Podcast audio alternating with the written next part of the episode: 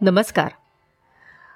गोष्टीचं नाव आहे M S Swaminathan भाग दोन दिशेची निश्चिती.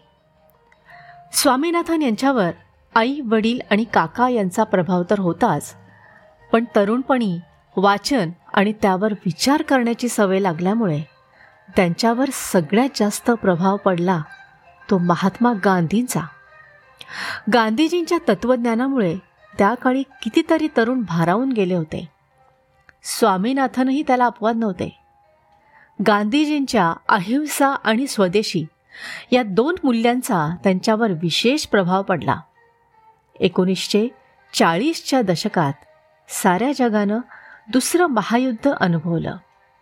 ब्रिटिश वसाहतीचा भाग असल्याने या युद्धात भारतालाही सहभागी व्हावं लागलं होतं. या युद्धामुळे त्या काळात अन्नधान्याचा प्रचंड तुटवडा झाला. भारतातही त्याचा मोठा फटका बसला. त्याच सुमारास बंगालमध्ये मोठा दुष्काळ पडला.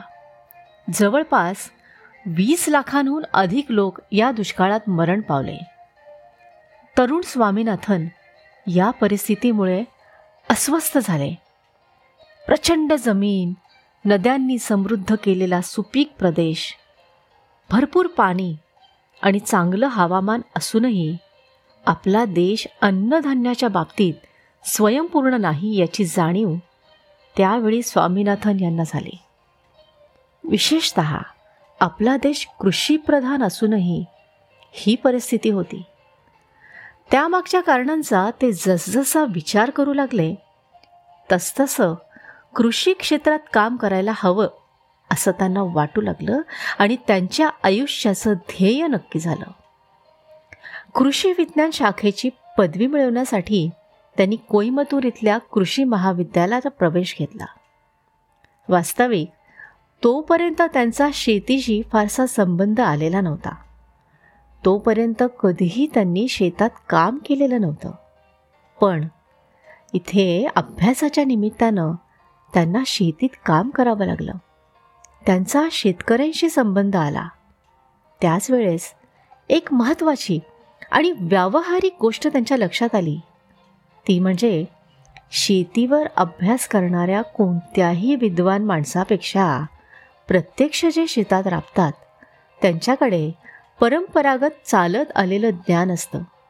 त्यांना जास्त माहिती असते.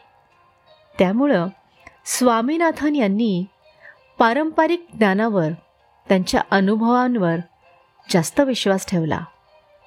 कायमच पुस्तकी विद्वानांपेक्षा हे पारंपरिक ज्ञान खूप महत्त्वाचं असतं हे त्यांना प्रकर्षाने जाणवलं.